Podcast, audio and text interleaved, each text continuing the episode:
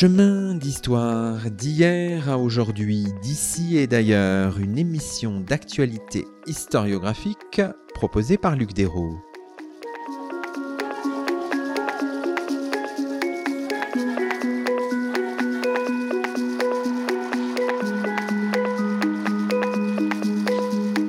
Bonjour à toutes et à tous, c'est le 174e numéro de nos chemins d'histoire, le 15e de la cinquième saison, et nous avons la joie d'accueillir à notre micro Marin Moget. Bonjour à vous. Bonjour. Marin Moget, vous êtes docteur de l'Université de Bretagne occidentale. Votre thèse, soutenue en décembre 2022 sous la direction de Valérie Huette, s'intitule Honorer les dieux au foyer, les cultes domestiques en Gaule romaine. L'Assemblée générale de la Société des professeurs d'histoire ancienne de l'université vient tout juste de vous attribuer son prix annuel pour ce travail. Aujourd'hui, dans nos chemins, nous revenons sur l'histoire des cultes domestiques en Gaule romaine, renouvelée ici à la fois par un travail de collecte très précis et par des outils heuristiques savamment pensés. Alors essayons de, commencer en présentant l'objet de la thèse, c'est pas extrêmement facile, en quelques mots. À la page 20 de, votre thèse, vous dites Nous avons donc choisi de considérer l'ensemble du mobilier rituel et des structures d'accueil des images divines découvertes dans un contexte domestique avéré. L'objectif d'un tel corpus est d'offrir une base de réflexion saine pour approcher les cultes de la famille au sein de son espace communautaire. Alors en deux phrases, il y a beaucoup de choses culte, famille, domestique Comment vient-on peut-être avant même de préciser le, le contenu exact de votre recherche, le détail de votre corpus Comment vient-on à s'intéresser euh, au culte domestique en Gaule romaine? Marin Moget, expliquez-nous votre cheminement. C'est une très bonne question parce que c'était pas du tout l'objectif euh, premier de ma recherche en master. Je travaillais sur le culte impérial en Gaule romaine et euh, je me suis euh, laissé attiré par euh, un dossier particulier qui est celui des lards augustes, les lards qui servaient à honorer l'empereur dans, dans la ville de Nîmes. Et passant des lards de l'empereur au euh, de la maison, il ne m'a fallu qu'un pas pour essayer de renouveler mon sujet de recherche. Et donc je me suis concentré justement, je suis parti en, en quête de ces dieux domestiques qui pouvaient peupler la Gaule et il se trouve que je n'ai trouvé quasiment aucune documentation, aucune synthèse euh, n'avait été proposée sur le sujet. Quelques dossiers, articles éparses pouvaient euh, permettre d'approcher le sujet, mais ça me paraissait très faible par rapport à la documentation qui pouvait exister.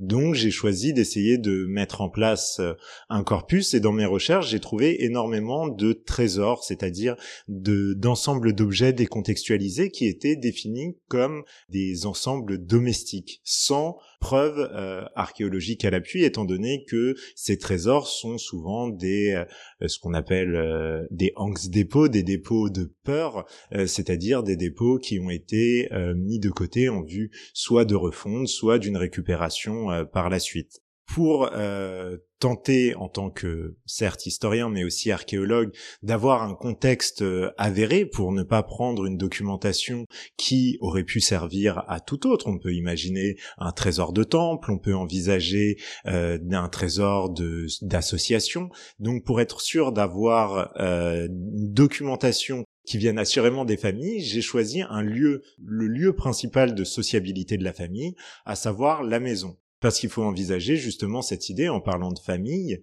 que euh, la famille, euh, d'un point de vue archéologique, est très difficile à suivre. Comment, avec une euh, lors d'un chantier, on peut définir ce qui est de l'ordre de la famille qui agit en tant que communauté ou d'un individu qui euh, va agir dans une autre communauté.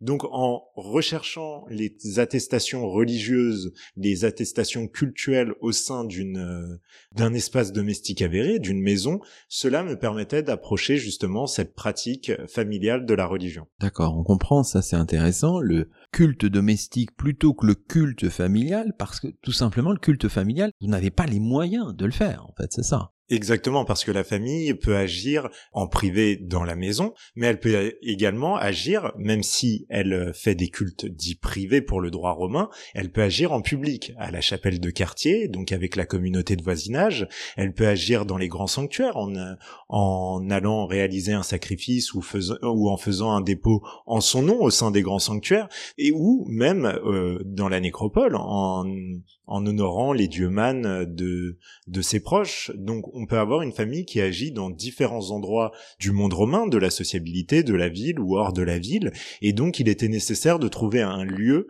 assuré pour étudier cette pratique familiale. Alors, vous dites que cette recherche vous permet d'appréhender trois catégories d'objets, les images divines, les objets du rite et les offrandes. On imagine que c'est pas toujours facile de distinguer les choses. Vous dites par exemple distinguer la vaisselle pour le culte et celle du, du quotidien, c'est pas évident. Effectivement, c'est toute euh, la problématique. On peut euh, facilement comprendre que les images divines sont faciles à reconnaître, étant donné qu'on a ces référentiels d'images dans la sphère publique. On a des pour les statuettes, mais également pour le mobilier en pierre, les reliefs, ou pour euh, les, les, images peintes qui sont beaucoup plus rares en Gaule, on les connaît plutôt dans les cités vésuviennes. On reconnaît aisément l'image divine quoique l'image divine peut être aussi représentée à titre décoratif sur des objets. On pensera à la céramique qui peut avoir des scènes mythologiques qui n'a pas de vocation cultuelle. Donc pour les images, euh, je me suis davantage tourné vers euh, les statuettes en bronze, en terre cuite pour euh, justement approcher les divinités. Le plus gros problème a été en revanche sur la question des, des objets, sur la question des objets qui servent au culte, ou euh, des offrandes qui sont euh, offertes aux dieux. Pour les offrandes, c'est assez compliqué parce que la plupart des offrandes dans le milieu domestique sont des offrandes peu onéreuses et donc on est souvent sur euh, de, des aliments, sur des, des, éléments en matériaux périssables et donc on en a perdu le, le, plus souvent la trace. On retrouve des figurines en terre cuite, des petits ex-voto qui sont offerts dans, dans ce cadre mais ils sont souvent placés, euh, quand on peut les reconnaître, à proximité des sanctuaires domestiques, des structures d'accueil des images divines, ce que j'ai appelé d'un nom assez euh, assez long euh, pour justement m'écarter des appellations anciennes, c'est-à-dire l'endroit où on va exposer les, les statuettes. Et pour le mobilier cultuel, c'est encore plus difficile parce que on n'a pas forcément un mobilier liturgique chez les Romains, d'autant plus dans la maison, on a une forme de, pragmatisme, on peut utiliser euh, le même mobilier pour la cuisine que pour le rite, le rite étant intégré dans la vie familiale de manière quotidienne. Et euh, de ce fait, pour l'archéologue, il est très euh, difficile de distinguer une assiette qui aurait servi à porter les offrandes d'une assiette qui servirait au quotidien, même pour euh, les lampes à huile, les lampes à huile qui, euh, on le sait par les textes, servaient à allumer une flamme pour euh, une divinité, on sait également que ces lampes à huile ont un usage évident au quotidien. Alors évidemment, toute étude tout corpus est le fruit de choix, et vous le dites dès le départ, l'étude se concentre sur les attestations cultuelles en contexte Il y a d'autres travaux pour les vilains de collègues, euh, pour d'autres ensembles, les travaux de Stanislas Bossard, d'Emmanuel Puy. Vous écartez les attestations cultuelles qui ont été découvertes dans un commerce ou dans un atelier. Donc il a fallu faire un certain nombre de choix. Néanmoins, à l'occasion de telle ou telle réflexion, vous pouvez faire des emprunts, enfin ici et là, euh, Oui, exactement. Euh, l'objectif était euh, justement de circonscrire un espace où la famille agit euh, en tant que communauté familiale. Les membres de la famille agissent en tant que communauté familiale. Pour cela, il fallait définir un espace domestique réel. C'est-à-dire que la villa, les travaux qui ont été réalisés, qui se trouvaient avoir été réalisés à peu près en même temps que ma thèse, avait pour objectif de regarder, d'étudier la religion dans un cadre de, euh, de, sociabilité plus large, parce que la villa est un lieu à la fois certes domestique dans la part urbana, mais également de sociabilité euh, rurale, où euh, le, maître de la demeure côtoie également l'ensemble de la population qui gravite autour de ce lieu. Pour les commerces, c'est un petit peu la, même idée. La thèse d'Aude Durand, assez récente, a montré justement cette imbrication à Pompéi entre le commerce et les chefs de famille qui euh, dirigent ces commerces, mais c'est après une étude sociologique poussée qu'elle a pu mettre cette relation en avant, parce que ça fonctionne comme ça à Pompéi. Mais dans d'autres villes, ça ne fonctionne pas nécessairement de la même manière. Sur des grands ports comme Ostie, on n'a pas la même logique sociale. Partir de ce présupposé pompéien pour la Gaule aurait été euh, difficile. C'est un travail qui pourrait être mené par la suite, maintenant qu'on a pu euh, voir le fonctionnement domestique, mais euh, je voulais commencer justement en faisant table rase, essayer, en essayant d'avoir une documentation la plus neutre possible et donc quitte à avoir un corpus plus restreint essayer de euh, mettre en avant ces, euh, ce contexte domestique et la famille qui agit dedans. Bon, bien sûr, il y a la, la chronologie de référence, l'espace d'étude, les bornes chronologiques s'étendent de la, de la conquête au IVe siècle, je crois, mais la majorité des données se concentrent entre le deuxième et le troisième siècle après Jésus-Christ, ce qui veut dire un certain nombre de choses et ce qui doit informer peut-être aussi, j'imagine, vos résultats. Et vous associez les trois Gaules à la Narbonnaise, euh, un choix qui peut paraître euh, peut-être pour un béotien étonnant. Expliquez-nous un petit peu pour euh, les bornes chronologiques, euh, j'avoue que j'ai pas eu beaucoup de travail de réflexion à faire dessus, étant donné que c'est la documentation qui m'a fourni les bornes euh, de l'apparition du polythéisme romain, avec cette cette volonté de mettre des images en avant, parce qu'on a beaucoup moins d'images à la période précédente, jusqu'à la disparition de ces attestations dans les maisons de Gaulle, et pour les les bornes spatiales, pour l'encadrement de de ce territoire. Par mes recherches passées, il m'a semblé vraiment euh, observer un dégradé qui se construit de l'Italie jusqu'au nord des Gaules. Enlever la Narbonnaise, ce serait enlever un jalon dans la construction de ce territoire où justement euh, on voit ces influences du centre vers les périphéries, mais également des, des cités entre elles. Par exemple, la cité de Vienne qui est collée en Narbonnaise, qui est collée à celle de Lyon, dans les trois Gaules sont en concurrence totale, sont tout le temps en train de faire des échanges entre elles, et donc il est difficile de penser les trois Gaules sans penser, sans les penser avec la Narbonnaise. Alors, au total, vous dites, on a une documentation, je vous cite, mince, voire ténue, un assemblage aléatoire de découvertes qui ne peuvent en aucun cas fournir de tendances chiffrées. Le constat, là, euh, brut comme ça, paraît un peu désespéré, euh, Marin Moget. Oui, on m'a souvent fait euh, cette remarque. J'ai tendance euh, à vouloir euh, voir le corpus peut-être aussi pour ce qu'il est, c'est-à-dire qu'il faut avoir conscience que par rapport au culte public, les, les cultes privés fournissent moins de données, surtout que, comme je viens de le dire, j'ai créé un corpus très restreint. Il aurait été facile de rajouter beaucoup plus de données, mais comme je voulais un corpus strict, cela a été plus difficile. Et il faut prendre conscience également que euh, si euh, dans une maison on a plusieurs statuettes, sur quatre siècles de polythéisme, avec des centaines de familles, des milliers de familles sur ces quatre siècles, donc des milliers de maisons, on devait avoir des centaines de milliers de statuettes, donc en sortir un corpus euh, restreint de 200, 300 statuettes, je suis plus autour des, des 200 statuettes, c'est rien du tout, et donc essayer de faire des statistiques avec les aléas des découvertes, me paraissait un petit peu euh, risqué. D'où l'importance, encore plus, on comprend avec cette documentation-là, de la méthodologie.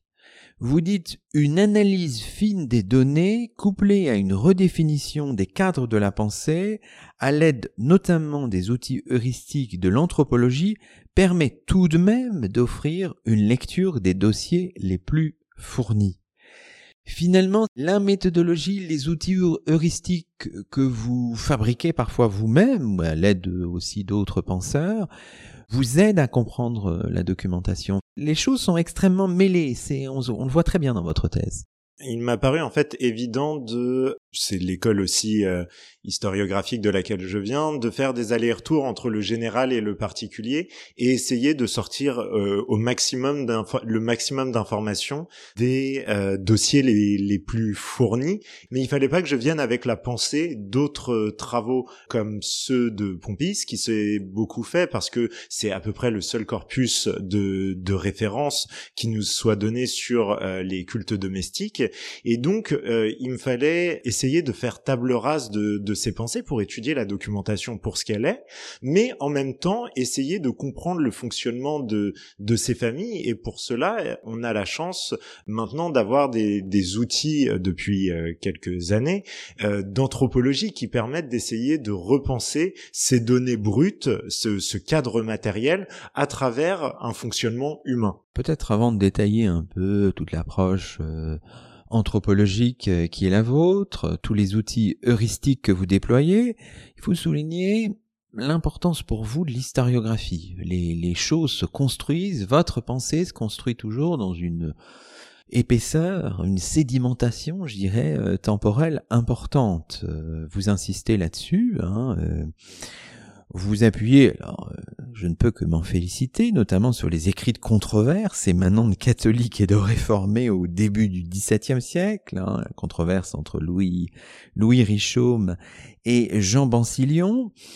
Vous faites un retour aussi sur l'époque euh, moderne, en, plus largement, en disant que la religion privée romaine devient un objet d'étude historique à partir du, XVIIIe siècle, et vous insistez tout particulièrement sur le XIXe siècle, parce que c'est là que le passé romain est investi d'une, mémoire nationale, et on le voit très bien avec des historiens français qui vont projeter sur, sur cette époque, sur les cultes domestiques, un certain nombre de préoccupations contemporaines. C'est très important de faire ce détour-là par l'historiographie pour mieux appréhender son sujet aujourd'hui, Marin moi, ça m'a paru euh, un travail essentiel parce que je pense que même les, les auditeurs euh, en tant que non spécialistes peuvent avoir avec eux quand on parle de culte domestique un imaginaire qui se crée. Parce que il y a rien qui paraît plus commun que cette religion au sein de la maison. On est euh, toujours confronté à euh, cette problématique de comment la religion se pratique dans euh, le cadre privé. Et donc, pour pouvoir étudier la documentation, il fallait déconstruire cette historiographie. Et il se trouve que ce sentiment est créé par un élément qui est encore très fort dans les mémoires, c'est le folklore.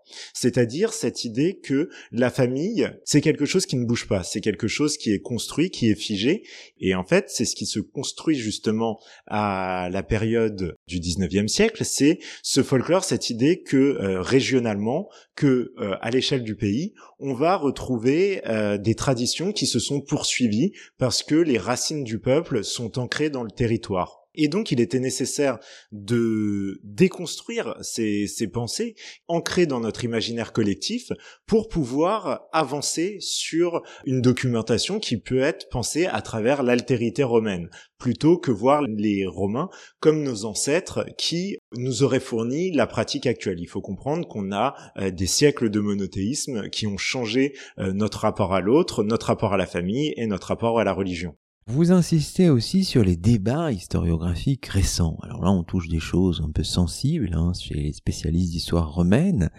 mais vous les abordez euh, de front, avec fougue même parfois. Euh, il s'agit notamment de la controverse entre Jörg Rübke, philologue, spécialiste d'histoire comparée euh, des religions allemand, et puis John Scheid, ancien professeur au Collège de France, professeur émérite au Collège de France. Vous rappelez que le premier défend à la place d'un ritualisme communautaire l'expérience vécue de l'individu. C'est très important de rappeler le projet de recherche qu'a porté notamment Rübke, euh, Left Ancient Religion, une expérience vécue de l'individu, qui est très intéressante et que vous ne reprenez pas à votre compte, tout en reprenant évidemment certains éléments. Et puis vous rappelez aussi la réponse de John Scheid qui insiste sur la cohérence, je vous cite, des mécaniques communautaires au sein de toute la société, de la famille jusqu'au groupe civique. Cette controverse historiographique qui n'est pas encore soldée, hein, si je comprends bien, qui est très importante, c'était nécessaire de le rappeler dès le départ de la retravailler ensuite, enfin de se l'approprier, voilà, ça, ça vous a aidé finalement à forger vos propres outils en fait heuristiques. J'étais obligé, à, mon sens, de faire face euh, à ce débat, bien qu'il fasse euh, fuir euh, beaucoup de, mes collègues, parce que déjà, comme je vous l'ai dit, j'ai travaillé sur les cultes publics en master, donc j'étais dans, le camp justement opposé, celui de, de John Child. Je viens de, j'ai construit une grosse partie de, de ma pensée de la discipline à travers les écrits de, de John Child, qui défend le concept de la police religion, donc de la de la religion de la cité, et justement c'est celle qui est critiquée par euh, cette religion vécue que propose Jörg Grubke, qui met en avant l'idée que on a oublié, en se concentrant sur la cité, l'expérience de l'individu, et donc qu'on a oublié, en mettant en avant les cultes publics qui seraient vides de sens, on retrouverait cette notion de religion froide, justement tout le sentiment euh, religieux qui pourrait exister dans euh, la dans la vie du, du, citoyen romain dans sa vie, dans les cultes privés. Cette notion religion chaude, religion froide euh, renvoie tout de suite à des concepts euh, anthropologiques euh, bien connus, et donc il était nécessaire d'y faire face. Il m'est apparu que tout n'était pas forcément à jeter dedans parce que les réflexions les questions avaient le mérite d'être posées. Le postulat de base, à savoir sortir l'individu sans forcément questionner ce qu'est un individu à l'époque romaine, posait un problème. L'idée que cette religion puisse être la religion d'un individu, sans replacer cet individu autre part que dans l'espace, c'est-à-dire le, le réintégrer dans les communautés dans lesquelles il agit, posait un problème. Mais à côté de ça, ça permettait aussi de piquer euh, le modèle en place, d'essayer de, le questionner et de voir les défaillances, les questions au moins qui ne sont pas posées. Et donc, euh, l'étude de ce débat été pour moi très stimulante. Les outils heuristiques, là, c'est passionnant aussi, c'est notamment développé dans le chapitre 3, hein, qui est le plus important de la première partie de votre, de votre thèse, et on voit que vous poursuivez ce travail un peu de déconstruction, euh, notamment autour de la notion de panthéon, de champ d'actualisation du divin. Vous appuyez sur les travaux euh, de l'anthropologue euh, Grégoire Schlemmer sur les puissances divines des Kulung au Népal. Vous parlez de mise en réseau de divinités domestiques. Vous utilisez ce, concept de mise en réseau, hein, cette logique combinatoire, réticulaire. Euh. Par ailleurs, vous mobilisez dans le sens de ce que vous venez de dire un concept qui vous est un peu propre, hein, celui euh, d'idiosyncrasie euh, communautaire, une adaptation du langage cultuel non pas seulement par le chef de famille, mais par l'ensemble de la communauté sous sa tutelle, dites-vous, à la page 357. Donc voilà, il y a tout un travail notionnel, mais que vous ne faites qu'à l'épreuve de la documentation. Donc la notion de panthéon, c'est quelque chose qui m'est apparu figé par rapport à la flexibilité que permettait le culte domestique, cette reconfiguration permanente. Et donc à la notion de, de panthéon, j'ai préféré celle de réseau divin développé euh, au moment euh, de ma thèse par les travaux de Françoise Van Apperen et de Yann Berthelet qui m'est apparu en fait une évidence. En fait quand j'ai vu sortir cette notion j'ai voulu enlever euh, en reparlant des réseaux cette fixité du modèle du panthéon qu'on peut imaginer pour les champs d'actualisation, ça renvoie à l'idée du champ d'actualisation culturel. On fait apparaître le dieu par le rite. Le champ d'actualisation narratif, on fait apparaître le dieu par la mythologie. On le met en réseau dans la mythologie. Le champ d'actualisation spatiale, on ancre le dieu dans l'espace. Et le champ d'actualisation spéculatif, toutes les théories sur le nom des dieux, sur d'où viennent les dieux, sur la philosophie autour des dieux, qui sont des éléments qui ne sont pas forcément liés comme dans un monothéisme où Dieu forme un tout, là on est sur des sphères qui ne sont pas forcément en lien peut avoir un dieu dans le culte qui n'a pas forcément de lien avec le dieu d'une mythologie, avec le dieu de euh, la spéculation. Et donc, avoir ces notions essentielles du, euh, du divin permet de comprendre la flexibilité qui peut avoir lieu dans chaque famille et dans chaque communauté. L'idiosyncrasie, à l'origine, ça vient des sciences du langage pour la construction d'un langage euh, qui est propre, et donc forcément la notion euh, pour un, un, anthropologue structural qui est structuraliste qui justement euh, se construit autour euh, du, du, langage à l'origine avait un, sens euh, certain, c'est-à-dire comment on construit son rapport au divin dans l'utilisation que j'en ai eue. Et donc je, je l'ai abordé au début par rapport à un exemple afro-cubain où on voit la construction personnel que peuvent avoir euh, ces populations avec leurs dieux, avec les différents cultes auxquels ils doivent faire face. Donc je me suis posé justement la question de euh, la structure face au, au, phénomène que peut représenter la vie d'un d'un individu qui s'est construit son imaginaire religieux. Et il m'est apparu que ça ne fonctionnait pas dans, dans le monde romain, euh, l'idiosyncrasie personnelle. Et qu'en revanche, quand on regardait la manière dont la communauté familiale se construit avec son référent le chef de famille, on pouvait trouver justement une adaptation euh, du langage qui est propre à chaque famille, qui est menée par le chef de famille, parce que c'est lui le référent culturel, mais qui vaut pour l'ensemble de la communauté. On ne peut pas détacher un individu de sa communauté, de la communauté dans laquelle il agit. Le chef de famille dans la communauté familiale, le chef de famille en tant que chef de maison du quartier quand il est dans, dans le quartier, le chef de famille qui devient citoyen quand il est euh, dans la cité. Et donc, il faut voir que cet individu romain ne peut pas être pensé comme fluctuant, variant, ou à l'inverse comme un individu absolu qui peut se définir n'importe où de la même façon. En fait, il faut comprendre que l'individu romain vaut dans la communauté et dans l'espace dans lequel il agit. On est toujours, pour l'individu romain, ancré à un endroit avec une communauté.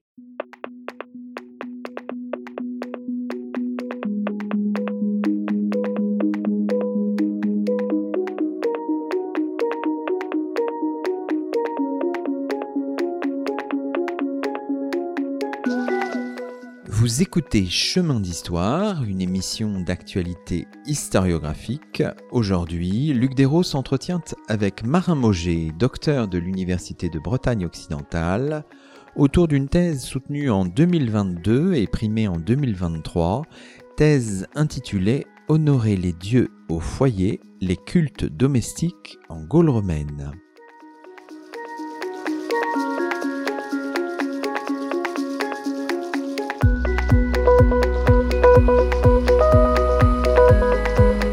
Alors, dans la deuxième partie de l'émission, on peut revenir sur euh, quelques points saillants de votre travail euh, doctoral, les questions posées qui guident le, travail. Le premier axe concerne de votre réflexion concerne les divinités domestiques en Gaule.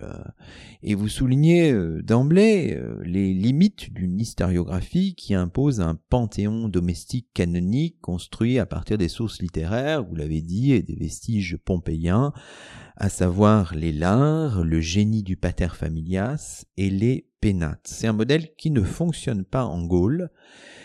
Et vous dites par exemple que les lards ne sont que peu honorés en contexte domestique en Gaule, si ce n'est par des familles appartenant aux élites, aux élites civiques et aux origines italiques. Donc c'est très circonstanciel. Quand on suit la documentation, quand on la remet en contexte, j'ai repris euh, le cas de toutes les statuettes de l'art, même décontextualisées pour euh, pour le coup. J'ai essayé de, le, de les suivre, de les replacer dans l'espace. J'ai repris toutes celles qui avaient une provenance et euh, j'ai étudié également les inscriptions en lien avec les lards et on voyait que c'était des populations italiques qui étaient en lien on était sur les chemins commerciaux ou les chemins de l'armée, donc on est sur une population italique la plupart du temps du premier siècle, et donc on voit qu'on a affaire à un culte qui vient d'une autre province, on est sur une population précise, et c'est un culte qui n'a pas forcément fonctionné sur le long terme. Et donc on a euh, un culte domestique italique qui apparaît en Gaule, mais pour des populations précises. Alors c'est intéressant parce que là encore dans votre logique un peu de comprendre les choses dans une forme d'épaisseur historiographique, vous insistez euh, sur, sur l'idée suivante, en fait, cette vision d'une romanisation par les lards ne convient pas, on l'a compris, mais elle a été pourtant euh, très féconde dans l'historiographie du, du 19e siècle. Je me suis amusé à suivre euh, les, les, termes euh, en lien avec les lards, à reprendre toutes les sources euh, du 19e siècle où on parlait des, des lards, et en fait on voit que le lard devient dans les mains d'anciens chercheurs, d'anciens érudits, un outil du processus d'acculturation, c'est-à-dire que on n'a pas reconnu à ce moment-là les lards en tant que divinité. Il faut savoir que les lards, c'est certes des, des divinités domestiques, mais bien définies pour les Romains. On est sur une divinité agraire, représentés dans les exemples iconographiques qu'on connaît à Pompéi comme deux petits échansons, deux, deux petits hommes en miroir, souvent jeunes hommes avec une tunique courte en train de danser avec un riton, donc une corne à vin dans, dans la main. On a une iconographie précise, donc on mettait derrière les lards l'ensemble des dieux, on utilisait comme un fourre-tout, comme les pénates, c'était l'ensemble des dieux domestiques, des dieux d'une région, et donc on a pensé que les lards, notamment les lards augustes, c'était euh, justement un brevet de euh, romanisation pour des divinités indigènes. On voit que c'est réutilisé de différentes manières en fonction de la pensée de l'acculturation du moment, d'une acculturation totale ou à l'inverse presque d'une contre-acculturation où euh, les Gaulois forts guerriers du territoire vont à l'inverse corrompre les divinités romaines parce que c'est l'envahisseur. C'est intéressant de constater que l'utilisation qui est faite ici du mot euh, romanisation est plutôt exceptionnelle dans votre, euh, dans votre thèse. Là, il, faut expliquer à nos auditeurs, un certain nombre d'enseignants peut-être, que le terme de romanisation, très utilisé dans les programmes scolaires, l'est beaucoup moins par les chercheurs. C'est un terme un peu difficile à employer finalement Marin Moget parce que fourre-tout. En fait, il ne dit pas bien la qualité, le degré de l'acculturation et c'est pour ça qu'il est un petit peu gênant peut-être à utiliser quand on utilise romanisation euh, dans, dans la recherche, on doit faire une note de bas de page souvent très lourde pour essayer de justifier pourquoi on utilise euh, ce terme, pour se placer euh, dans un débat ouvert par Patrick Leroux il y a maintenant, je dirais, plus de 20 ans. C'est comme le terme en fait de syncrétisme, c'est que quand on a dit ça, on n'a rien dit. C'est-à-dire, il faut expliquer quelle forme de processus euh, d'acculturation va prendre euh, cette romanisation? Certes, on va avoir une transformation de la société qui est conquise par les Romains et donc, on a une transformation des modèles institutionnels, mais aussi des modèles comme la famille et euh, de la religion. Mais derrière romanisation, souvent, on bloque l'explication de ce processus. Et c'est pour ça que, enfin, pour ma part, j'évite de l'utiliser pour essayer justement de comprendre ce qui se passe. Alors si on regarde le culte du génius, hein, le culte rendu au génie du père de famille, là on observe un faible nombre de témoignages. Vous faites le lien avec les hommages rendus au génie impérial dans la sphère publique. Qui m'a intéressé justement avec la question du, du Genius, c'est que c'est quand même une divinité très particulière. Le Genius, c'est le double divinisé d'une personne, c'est un double divin qui naît en même temps que lui et qui meurt en même temps que lui. Donc c'est déjà conceptuellement euh, une divinité particulière et donc qui ne peut pas se retrouver dans l'ensemble des cultures qui peuplent la Méditerranée. Donc on peut déjà se demander si c'est pas un culte fortement italique et donc si c'est le cas, est-ce qu'on avait euh, dans les populations celtes précédentes quelque chose qui a un rapport j'ai suivi un formulaire très particulier au génie du chef de famille, enfin qui est appelé par son prénom, et on voit qu'on a juste une partie de la Narbonnaise, l'Italie et un petit peu de l'Espagne qui a ce formulaire. On est sur euh, sur une une route euh, principale, une artère principale dans la diffusion de ce formulaire, et donc on voit que euh, le culte du Genius se diffuse une, une nouvelle fois par les par les populations italiques et elle va de pair justement dans les provinces avec l'augmentation sous Auguste du culte du Genius euh, de l'empereur et de la Juno euh, de Livy et justement l'apparition dans les familles du culte de la Juno de la maîtresse de maison va de pair avec cette montée euh, du discours dynastique de l'empereur. À l'inverse, à la fin du premier siècle, quand le culte du Genius va perdre de la vitalité, on voit euh, dans le même temps une perte de vitesse de ce culte au sein des maisons de Gaulle, mais même plus largement euh, ailleurs dans les provinces euh, de l'Empire. Alors évidemment, on l'a dit, le chapitre sur les pénates, le troisième de votre première partie, est particulièrement riche. Et là, ce qui intéressera nos auditeurs, nos auditrices, c'est que vous insistez finalement sur la polysémie inhérente aux, dieux domestiques.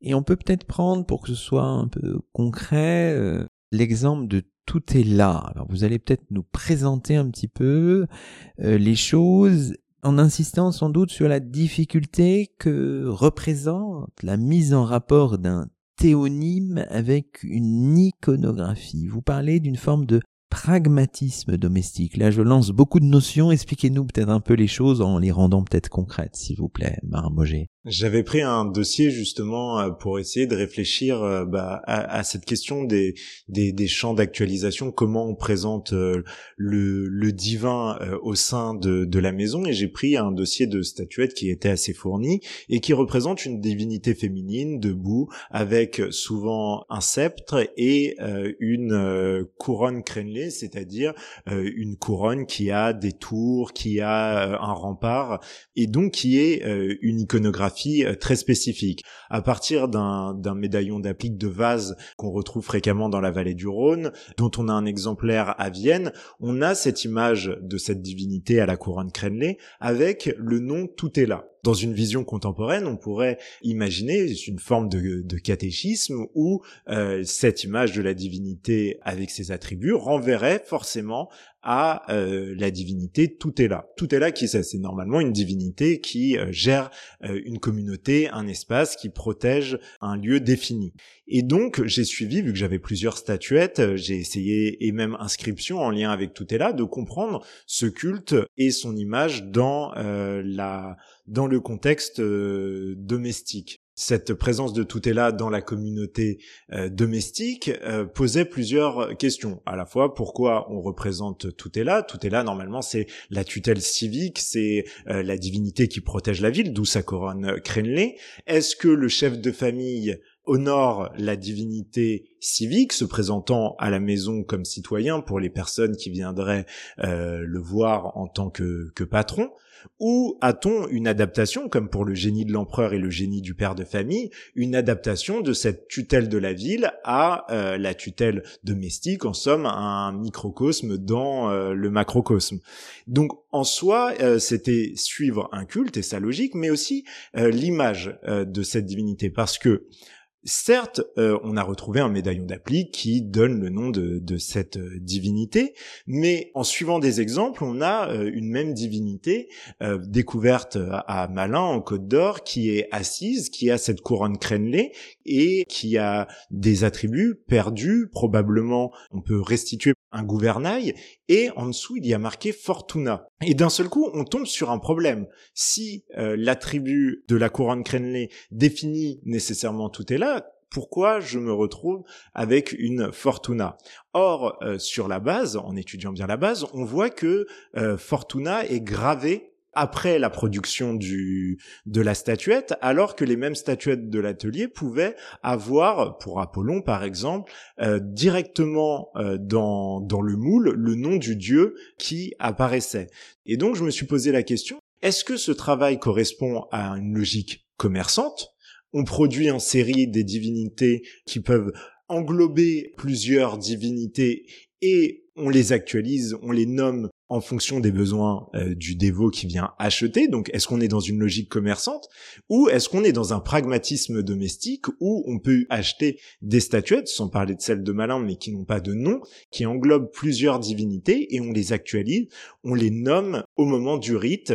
On a une statuette pour invoquer plusieurs divinités, ce qu'on retrouve dans plusieurs sociétés polythéistes contemporaines ou qu'on a pu euh, étudier par le passé. Vous avez tranché là en faveur du pragmatisme domestique. Je, je, la, je, la, laisse ouverte, mais ce pragmatisme domestique, on le, on, le voit à plusieurs, euh, on, on, le voit à plusieurs reprises sur, euh, par exemple, des petits hôtels qui vont être euh, effacés puis réinscrits pour réutiliser un objet cultuel. On peut en l'envisager sur d'autres statuettes qui vont avoir des retouches. On a l'exemple toujours dans là, on a des là ailés où on va enlever les ailes et reboucher pour avoir un autre aspect. On n'est plus sur les tutela pantés, mais sur des tutela particulières.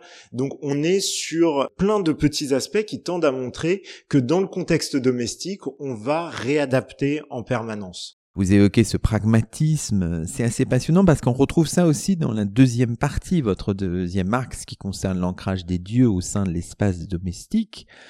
Évidemment, vous dites la notion de l'arrière, qu'on utilise un peu à tort et à travers, je ne sais pas, ne s'avère pas opérante dans le cadre spatial considéré. Le, terme de l'arrière, c'est un terme qui est très utilisé euh, dans, dans l'imaginaire collectif, pensant utiliser justement une notion très romaine. Or, il faut savoir que le terme l'arrière apparaît à quelques occurrences. Euh, il ne doit y avoir que trois ou quatre occurrences très tardives de l'ararium euh, au troisième siècle dans l'histoire auguste pour définir une salle, probablement, du, du, palais impérial où des empereurs plaçaient leur statue divine. Donc on est sur un terme qui est très spécifique et qui a eu un succès par euh, la mention d'une anecdote où euh, dans ce laraire euh, impérial, il y avait l'image du Christ. Et donc en suivant cette anecdote qui a été reprise dès, dès le 15e siècle, on a sans cesse repris ces textes parce qu'on expliquait cette notion floue de l'araire vu que de cette pièce de culte à l'image en fait d'un oratoire chrétien à travers le temps et on l'a réadapté par la découverte de Pompéi à une réalité archéologique. Il se trouve que à Pompéi, grâce à l'état de conservation, on retrouve ces images des lards autour euh, des sanctuaires domestiques. Donc le terme laraire a du sens parce que on a la présence des lards. Or, ayant démontré que les lards étaient très peu présents en Gaule dans mon premier chapitre, il me paraissait difficile d'utiliser cette notion de l'araire qui, il faut le dire aussi, dans la documentation de Gaulle, aussi bien euh, dans les rapports euh, de fouilles que dans, dans les articles, est utilisée à tort à travers pour parler d'un hôtel, d'une structure, d'un ensemble de, de statuettes. Donc c'était aussi pour combattre ce fouillis et euh, que j'ai sorti des termes qui sont peut-être un peu lourds, structure d'accueil des images divines, mais pour parler des sanctuaires domestiques, pour évoquer les termes précis. Dans l'opération déconstruction que vous menez, il y a aussi la déconstruction du mythe romantique celtomane de la cave sanctuaire. Je reprends vos termes. Là aussi, ça a beaucoup euh, excité, peut-être au XIXe siècle. Il y a bien sûr des exemples plutôt rares, si j'ai bien compris, de l'exposition cultuelle de statuettes au sein d'une pièce souterraine, mais la notion de cave sanctuaire est une euh, projection euh, de divers fantasmes, d'une certaine manière. La cave sanctuaire, justement, oui, c'est euh, cet imaginaire d'une pièce euh, sous la forme d'un oratoire justement, donc c'est-à-dire d'une pièce où le sacré n'est pas dans l'ensemble de la maison comme euh, dans la pensée romaine, mais ancré dans, dans une salle euh, sacrée par rapport à une maison une maison profane, mais une pièce souterraine, c'est-à-dire une pièce qui est cachée. Et donc on a cette idée dans la littérature ancienne que c'est la survivance des rites celtiques qui se seraient cachés par rapport au culte romain qui devait être dans les pièces on cache les anciens cultes dans, dans cette cave, ou à l'inverse des cultes ctoniens en lien avec les morts ou autres. Donc il y a un fantasme total autour de ces caves sanctuaires. Or, si on reprend justement une pensée de l'espace romain, si on essaye de comprendre déjà à quoi servent les caves à la période romaine, il apparaît qu'on a affaire à une pièce fonctionnelle de la maison, on est simplement passé sur un autre modèle, au lieu d'être sur une maison à l'horizontale, on est sur une maison qui va intégrer la verticalité et où euh, la cave devient une pièce de la maison de plein droit. On va avoir une cave qui a une fonction à la fois de stockage des denrées, ce qui est essentiel pour la maison. les denrées, c'est ce qui permet la survie de la maison. Donc ça doit être protégé, non pas seulement par une porte, non pas seulement par des gardiens, mais par les dieux. Et on est sur des activités artisanales, celles qui sont le plus à risque. Et donc on doit protéger ces activités par des divinités. Dans cette logique d'organisation spatiale de la maison, il est totalement logique de retrouver des divinités à cet endroit, mais comme on en avait à d'autres dans d'autres espaces de la maison. On arrive à la fin de notre émission. Marin Moget, donc vous avez soutenu cette thèse à la fin de l'année 2022, il y a quasiment tout juste un an.